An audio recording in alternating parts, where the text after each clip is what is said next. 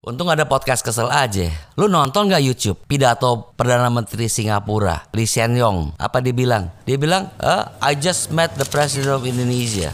And, uh, well, he asked for our aid. And, uh, well, you know, they always call us this little red dot. And from time to time, they remind us of that. But here they come again to ask for our help, to ask for our aid. And we are already the biggest investor in Indonesia. But still, yet they come to us. Not bad for a little red dot. Nah, lu tahu nggak tuh, yang namanya aid itu tuh bukan bantuan, utang, utang dan investasi. Jadi wah kacau banget deh kita deh. Eh, boleh dibilang minta sama negara kecil, padahal di Singapura duit kita katanya ada 200 miliar.